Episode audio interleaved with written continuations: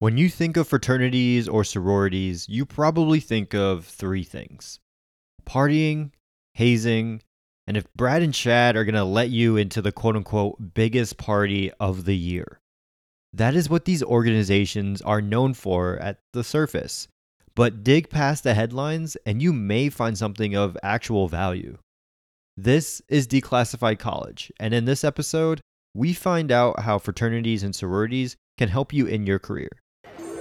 Choose your fighter. Fight.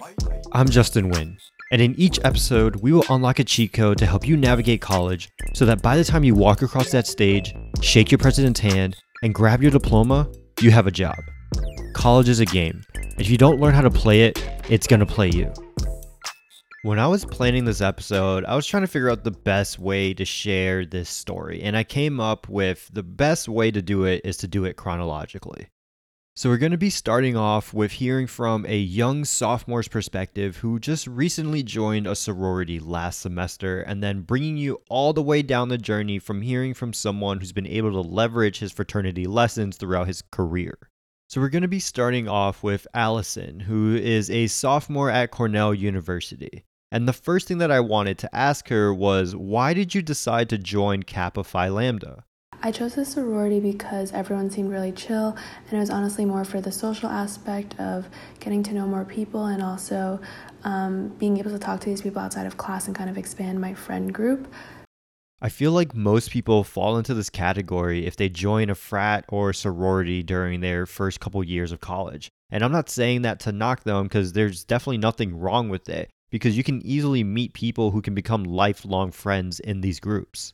But so far, what's been the best value of joining the sorority? The most valuable thing that I've gained from my sorority is kind of like a mentor in my big Sarah. Um, she's the same major as me. She's thinking about going to law school and has a lot more experience. Basically, the same person as me, um, but just two years older. And so, being able to talk to her about life, about like work, about different things has been really helpful. All right, so a little Greek life slang here. When you join one of these groups, you usually get paired with a big brother or big sister. And that is what Allison is referring to when she says her big. These individuals are usually there to help you transition into Greek life and are basically like a mentor. And honestly, from what I've heard, it seems like these bigs are usually the make or break point for these frats or sororities. And what I mean by that is if you get paired with someone good, it's an amazing experience. But if you get paired with someone who's not that great, it can kind of lead you to wanting to stay away from that frat or sorority in the future. So now I want to switch perspectives to Miles, who graduated from Lycoming College in 2012. And while he was there, he was the president of Lambda Chi Alpha. This is why he joined his frat. I chose to join Lambda Chi Alpha specifically, probably for all the wrong reasons, but mainly because I swam in college and almost almost all the guys on the swim team were a part of that fraternity. So when I was hanging out with folks outside of swimming, I happened to be around the fraternity and I just got along great with everyone and decided to join. And I really wasn't sure what I was getting into at the time, but I'm so glad that I made the decision to join looking back on it now. So, from Miles' perspective, when he was first getting started, it was very similar to Allison. They were kind of thinking about it from the social side. But I want to jump forward to Miles' advice to you for when you start looking for which organizations that you might want to join. So, for those of you listening that are thinking about joining a fraternity or sorority, what I would say to you is to really understand the organization that you're joining. If you're joining an organization for networking opportunities, you want to see if you're joining a local organization, a national organization, or an international organization.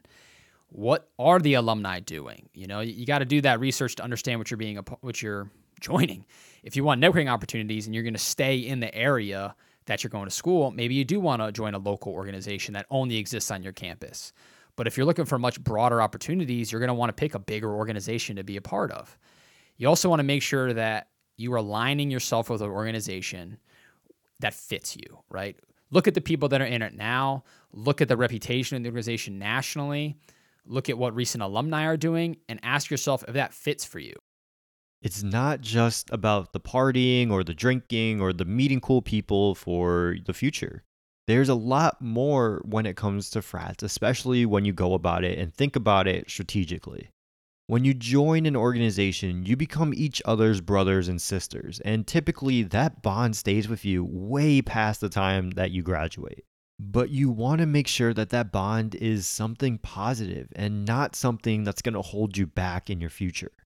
Now, one of the least expected benefits of joining Greek life is the opportunity to gain real world experience and help you out professionally. Miles explains how frats and sororities can help you out with that here. In college, there's always the conversation about how do you get experience when you don't have a job yet, right? And fraternities are really nonprofits. And these positions like president and vice president and treasurer, they all offer you a way to try out the skills, especially if you're in business, the skills you're learning in the classroom in real world situations. You have to recruit new members. Well, that's sales. You have to advertise your events. Well, that's marketing.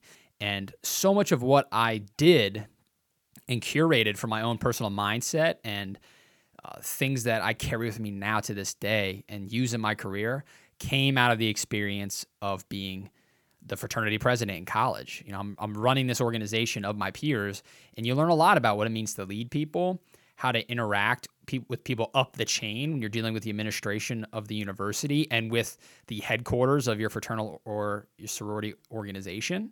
There's a lot of you know politics of sorts that you need to learn to navigate, and those are skills that no matter what career you choose to enter, what you learn especially in a leadership position in a fraternity or sorority, you will absolutely carry with you in your career. Real life experience, managing people, and navigating the world of politics. Getting leadership roles at fraternities or sororities is basically an internship in and of itself. There is more to those weird Greek letters than the partying. Sure, it's fun, but imagine being able to have all of that fun but also having that fun being what could get you that next step in your career. But that's it. I'm out.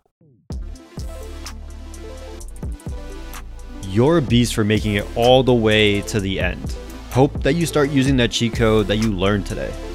All of our socials, websites, and newsletters are going to be linked below. So if you want to stay up to date on us or possibly be featured on an episode, check those out.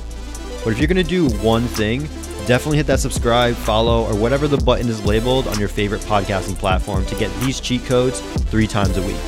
Until next time, peace.